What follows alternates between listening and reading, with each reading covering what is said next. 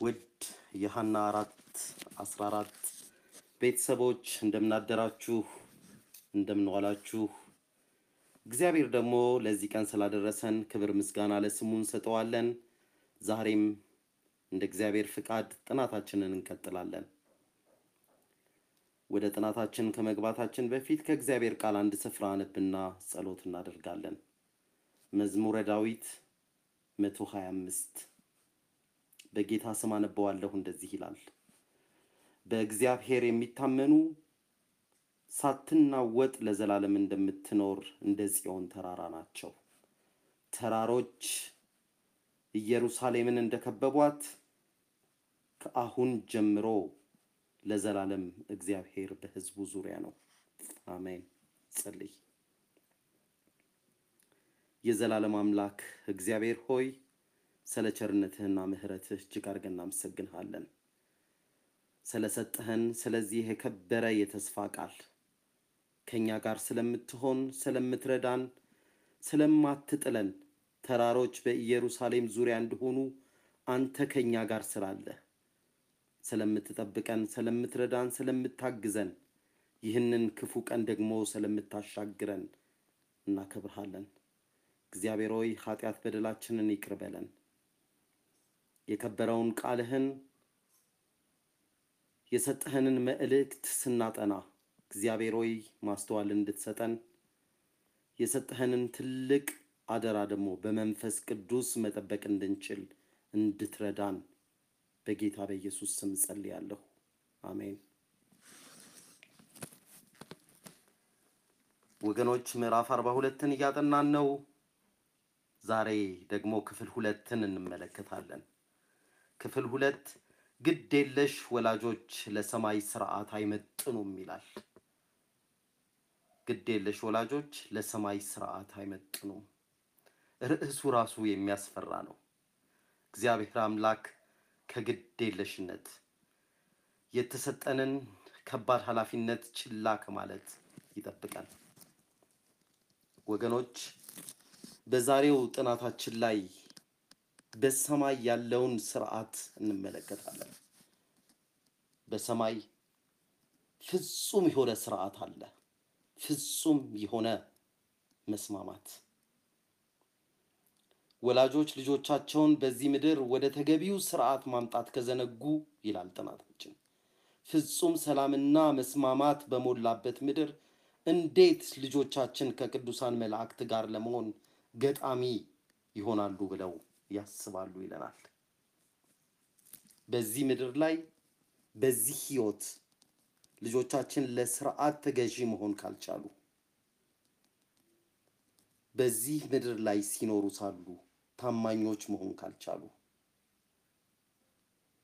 በስርዓት መውጣት በስርዓት መግባትን ካልተለማመዱ ፍጹም ሰላም ባለበት ፍጹም መስማማት ባለበት ፍጹም ስርዓት ባለበት በሰማያዊው ስፍራ ከቅዱሳን መላእክት ጋር በዛ ስርዓት ውስጥ ከሚመላለሱት ጋር እንዴት ገጣሚ ሆነው ሊኖሩ ይችላሉ ብለው ልጆቻችሁን ታስባላችሁ?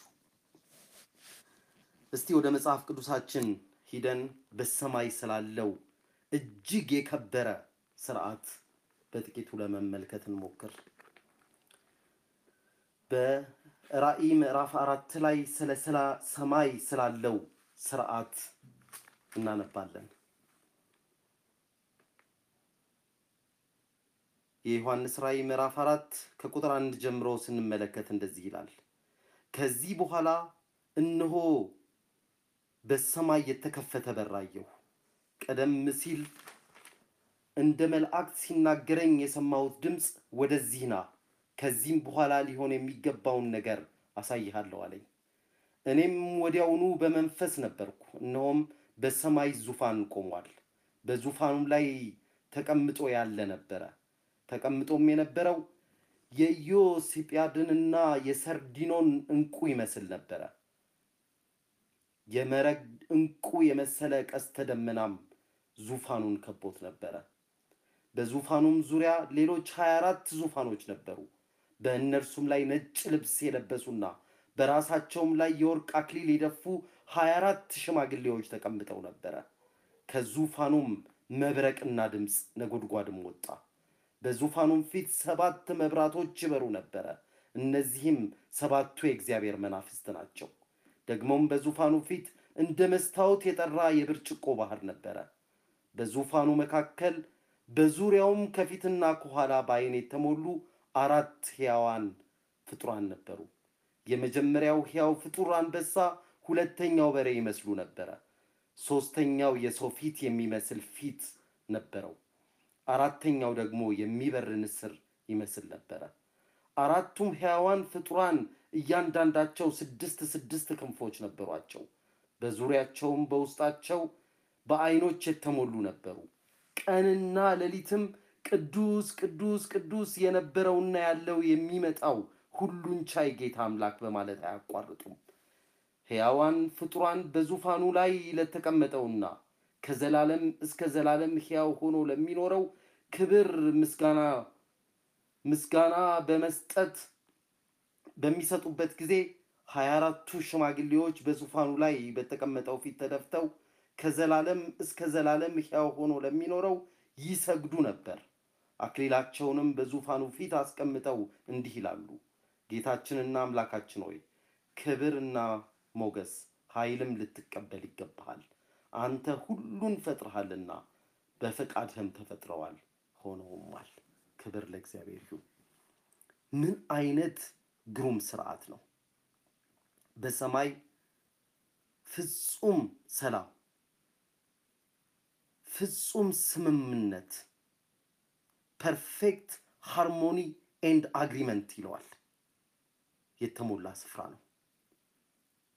የሰማይ ፍጡራኖች ስርዓቱን ጠብቀው ሳያጓድሉ ሌሊትና ቀን በተቀመጠላቸው ስርዓት ማድረግ የሚገባቸውን ያደርጋሉ።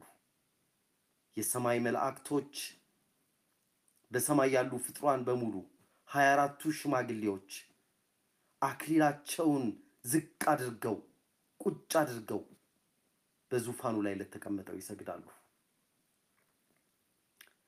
እንዲሁም ደግሞ ወደ ሰማይ ከዚህ የሚሄዱት ቅዱሳን ምን አይነት ባህሪ እንዳላቸው በምዕራፍ በዮሐንስ ራእይ ምዕራፍ ሰባት ላይ እንመለከታለን።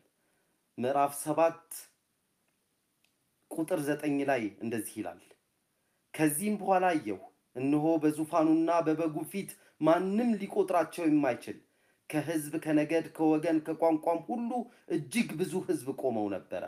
እነሱም ነጭ ልብስ ለብሰው የዘንባባ ዝንጣፌ በእጃቸው ይዘው ነበረ። በታላቅ ድምፅም እንዲህ ብለው ጮኹ፣ ማዳን በዙፋኑ ላይ የተቀመጠው ለተቀመጠው ለአምላካችን ለበጉ ነው። መላእክቱም ሁሉ በዙፋኑና በሽማግሌዎቹ በአራቱም ሕያዋን ፍጡራን ዙሪያ ቆመው ነበረ። በዙፋኑ ፊት በግንባራቸው ተደፍተው ለእግዚአብሔር ሰገዱ፣ እንዲህም ይሉ ነበረ፣ አሜን። ውዳሴና ክብር፣ ጥበብ፣ ምስጋና፣ ሞገስ፣ ኃይልና ብርታት ከዘላለም እስከ ዘላለም ድረስ ለአምላካችን ይሁን፣ አሜን። ከዚያም ከሽማግሌዎቹ አንዱ እነዚህ ነጭ ልብስ የለበሱ እነማን ናቸው? ከወዴትስ መጡ አለኝ። እኔም ጌታ ሆይ አንተ ታውቃለህ አልኩት። እርሱም እንዲህ አለኝ፣ እነዚህ ከታላቁ መከራ የመጡ ናቸው። ልብሳቸውንም በበጉ ደም አጥበው አንጽተዋል። ስለዚህ በእግዚአብሔር ዙፋን ፊት ሆነው ቀንና ሌሊት በመቅደሱ ያገለግሉታል። በዙፋኑ ላይ የተቀመጠው ድንኳኑን በላያቸው ይዘረጋል። ክብር ለእግዚአብሔር ይሁን። ከዚህ ከከበረው ከእግዚአብሔር ቃል ላይ እንደምንመለከተው በሰማይ ምን ያህል የከበረ ስርዓት እንዳለ ነው። በሰማይ ያሉ ፍጡራን እንዲሁም ከምድር የሚሄዱ ቅዱሳን በዚህ ስርዓት ውስጥ እግዚአብሔርን እንደሚያከብሩት እግዚአብሔርን እንደሚያገለግሉት እናያለን።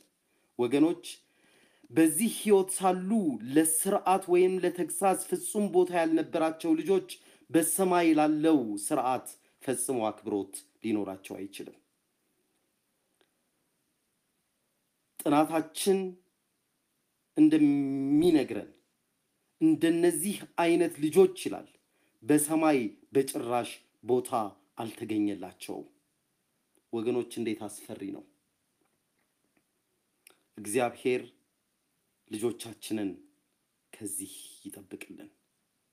እኛም ልጆቻችንን እግዚአብሔር በሰጠን ጸጋ፣ በሰጠን ኃላፊነት በመንፈስ ቅዱስ የምንታደግ በመልካሙ ጎዳና የምናሰማራ ለስርዓት ተገዢ ልጆች ማፍራት እንድንችል እግዚአብሔር በጸጋው ይርዳን።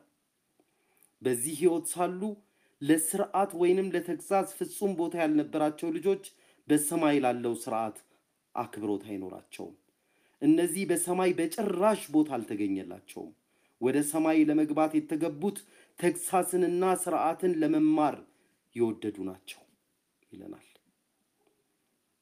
ወገኖች በዚህ ሕይወት የገነባነው ባህሪያት ፍጻሜያችንን ይወስኑታል። ዛሬ ያልተለማመድነው ስርዓት፣ ዛሬ ያልተለማመድነው ሕይወት ለነገ የምናፈራበት ሊሆን አይችልም። ክርስቶስ ዳግመኛ ሲመጣ ይለናል የማንንም ግለሰብ ባህሪ አይቀይርም። ጌታችን ኢየሱስ ክርስቶስ ዳግመኛ በክብር ወደዚህ ምድር ሲመጣ ወገኖች በተለየ ስልጣን በተለየ ክብር ይመጣል። ያኔ ምስኪን ሆኖ መጥቶ ኑሯችንን ኖረ። የእግዚአብሔርን ዱካ እንድንከተል መራን። በሞትና በሕይወት አስተማረን። ዳግመኛ ሲመጣ ግን ይህ የዘራው ዘር ፍሬ አፍርቶ ያንን ለማጨድ ይመጣል። ዳግመኛ ምስኪን ሆኖ ከኛ ጋር ለመኖር ሕይወታችንን ለመቅረጽ አይደለም የሚመጣው፣ የተለወጡትን ይዞ ለመሄድ ነው የሚመጣው። ወላጆች ለልጆቻቸው ማትረፊያ የሚሆን ሊያደርጉት የሚገባ ማንኛውንም ተግባር ችላ ሊሉት አይገባም። ወገኖች በሕይወት ሳለን ለልጆቻችን ማድረግ ከሚገባን አንዳችም ነገር ልናጎል አይገባንም። ምድራዊ በረከት ልንሰጣቸው እንችላለን። ብዙ ወላጆች ለልጆቻቸው ሀብት ለማውረስ ምድራዊ ነገር ለማትረፍ ብዙ ሲታትሩ እንመለከታለን። ወገኖች እኔና እናንተ ግን የከበረውን የዘላለም ሕይወት ልጆቻችን እንዲያጭዱ ዛሬ የከበረ ትምህርት ልናስተምራቸው በሕይወታችን በኑሯችን እግዚአብሔር ረድቶን ምሳሌ ልንሆናቸው ይገባል። ልጆች እያንዳንዱ እርምጃችንን ይከታተላሉ። በቃል ከምንነግራቸው በዱላ ከምንገስጻቸው ይልቅ ከሕይወታችን ትልቁን ትምህርት ይማራሉ። ዛሬ ይለናል ወላጆች ለልጆቻቸው ማትረፊያ ሊሆን ከሚገባው ነገር ማናቸውንም ተግባር ችላ ሳይሉ ሊያደርጉት ይገባል። በዚህ ምድር ሳሉ ለህብረተሰቡ በረከት እንዲሆኑ ከዚህም በኋላ ደግሞ ላለው ህይወት የዘላለም ህይወት ሽልማት እንዲያጭዱ ወላጆች ልጆቻቸውን ሊያዘጋጇቸው፣ ልጆቻቸውን ሊያሰለጥኗቸው ይገባል። እግዚአብሔር የሰጠን ልጆች ለወላጆቻቸው፣ ለቤተሰቦቻቸው፣ ለጓደኞቻቸው አድገው ደግሞ ለአገራቸው፣ ለህብረተሰባቸው በረከት እንዲሆኑ እንዲሁም ደግሞ ከዚህ ምድር በኋላ ባለው የዘላለም ቤት የክብር ስፍራ እንዲኖራቸው ዛሬ ልንጸልይላቸው፣ ዛሬ ልናግዛቸው፣ ዛሬ በከበረው ጎዳና ልንመራቸው እግዚአብሔር ታላቅ ኃላፊነትን ጥሎብናል። የሐና አራት አስራ አራት ቤተሰቦች በሙሉ ይህንን የከበረውን እግዚአብሔር የሰጠንን ታላቅ አደራ ተገንዝበን በስጋችን አንችልም፣ ደካሞች ነን። ነገር ግን በመንፈስ ቅዱስ ኃይል እንችላለን። እግዚአብሔር የሰጠንን ታላቅ አደራ መወጣት የምንችልበትን ጸጋ እንዲሰጠን በጸሎትና በመንፈስ እየጠየቅን ማድረግ የሚገባንን ሁሉ ሳናጎድል ለልጆቻችን ማድረግ እንድንችል እግዚአብሔር አምላክ በጸጋው እንዲረዳን ጸሎቴ ነው። እግዚአብሔር ይባርካችሁ። አሜን። እንደምን አላችሁ ውድ የሀና አራት አስራ አራት ቤተሰቦች፣ እኔ ሮማን እባላለሁ ከኢትዮጵያ። ዛሬ ኖርዌይ ሀገር ለሚገኙ ቤተሰቦች ለእህት ትዕግስትና ለወንድም ምህረቱ እንዲሁም ለልጆቻቸው ሳሌም ዮርዳኖስ እና በእምነት እንድጸልይ እኔም ቤተሰቦችም ይህንን እድል ስላገኘን እግዚአብሔር እናመሰግናለን።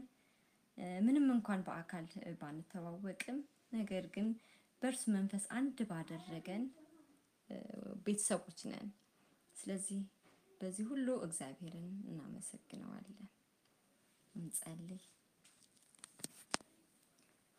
ቅዱስና ጻድቅ ዘላለማዊ የሆንክ እግዚአብሔር አባት ሆይ ስለዚህ ስለሰጠህን እድል እጅግ አድርገን እናመሰግንሃለን። አባት ሆይ እኛንም ደግሞም በዚህ በሀና አራት አስራ አራት ቤተሰቦች እግዚአብሔር አባት ሆይ ይህንን ቀን ሰተህን እድሜን ጨምረህልን በፊትህ እንድንሆን ስላደረግ እጅግ አድርገን እናመሰግንሃለን። እግዚአብሔር ሆይ ኃጢአት፣ በደል፣ መተላለፋችንን ሁሉ እግዚአብሔር ሆይ በክርስቶስ ኢየሱስ ደም እንድታጥብልን አንተን ደስ ባላሰኘንበት ክብርህን ባላሳየንበት እግዚአብሔር አባት ሆይ በክርስቶስ ኢየሱስ ደም እንድታጸዳን ጸልያለሁ። ጌታ ሆይ ዛሬ ስለ እህቴ ትዕግስት፣ ስለ ወንድሜ ምህረቱ እና ስለ ልጆቻቸው እግዚአብሔር አባት ሆይ በተለየ መልኩ በፊትህ ሆነን እግዚአብሔር አባት ሆይ እንጸልያለን። ጌታ ሆይ ስለሰጠሃቸው ልጆች ስለሰጠሃቸው ትዳር እጅግ አድርገን እናመሰግንሃለን። አባት ሆይ ዘመናቸው፣ ቤታቸው፣ ትዳራቸው፣ ኑሯቸው ሁሉ በክርስቶስ ኢየሱስ ስም የተባረከ እንዲሆን እንጸልያለን። እግዚአብሔር አባት ሆይ እንደ ባለጸግነትህ መጠን በክርስቶስ ኢየሱስ በሚያስፈልጋቸው ነገር ሁሉ አንተ እንድትባርካቸው እንጸልያለን። ጌታ ሆይ ልጆቻቸው ይባረኩ። እግዚአብሔር አባት ሆይ ለልጆቻቸው እግዚአብሔር አባት ሆይ የሚያሳድጉበትን እውቀት ጥበብና ማስተዋል እንድታበዛላቸው እግዚአብሔር አባት ሆይ የነቃን መንፈስን እንድትሰጣቸው ከክፉ ያመለጡ ቤተሰቦች እንዲሆኑ ጥንቃቄ እንዲበዛላቸው በክርስቶስ ኢየሱስ ስም እንጸልያለን። አባት ሆይ ሁል ጊዜ ለእነሱ ስለምትጠነቀቅ እናመሰግንሃለን። ጌታ አባት ሆይ ደግሞ ይህንን ፕሮግራም እግዚአብሔር አባት ሆይ ያቀናጁ ቤተሰቦችን ሀና አራት አስራ አራትን እግዚአብሔር አባት ሆይ create ያደረጉ family ዎችን ሁሉ በክርስቶስ ኢየሱስ ስም እግዚአብሔር አባት ሆይ እጅግ አድርገን እናመሰግንሃለን ለእነሱ ስለሰጠኸው ጥበብ ጌታ ሆይ በእንደዚህ አይነት መልኩ ሁሉም ያሉት ዓለማት ላይ ያሉትን ቤተሰቦች አንድ አድርገህ በእንደዚህ አይነት መልኩ እንድንገናኝ ስለረዳን ስምህ ይባረክ። እግዚአብሔር ሆይ ስለ ሁሉ እናመሰግንሃለን። ክብር ሁሉ ለአንተ ይሁን በክርስቶስ ኢየሱስ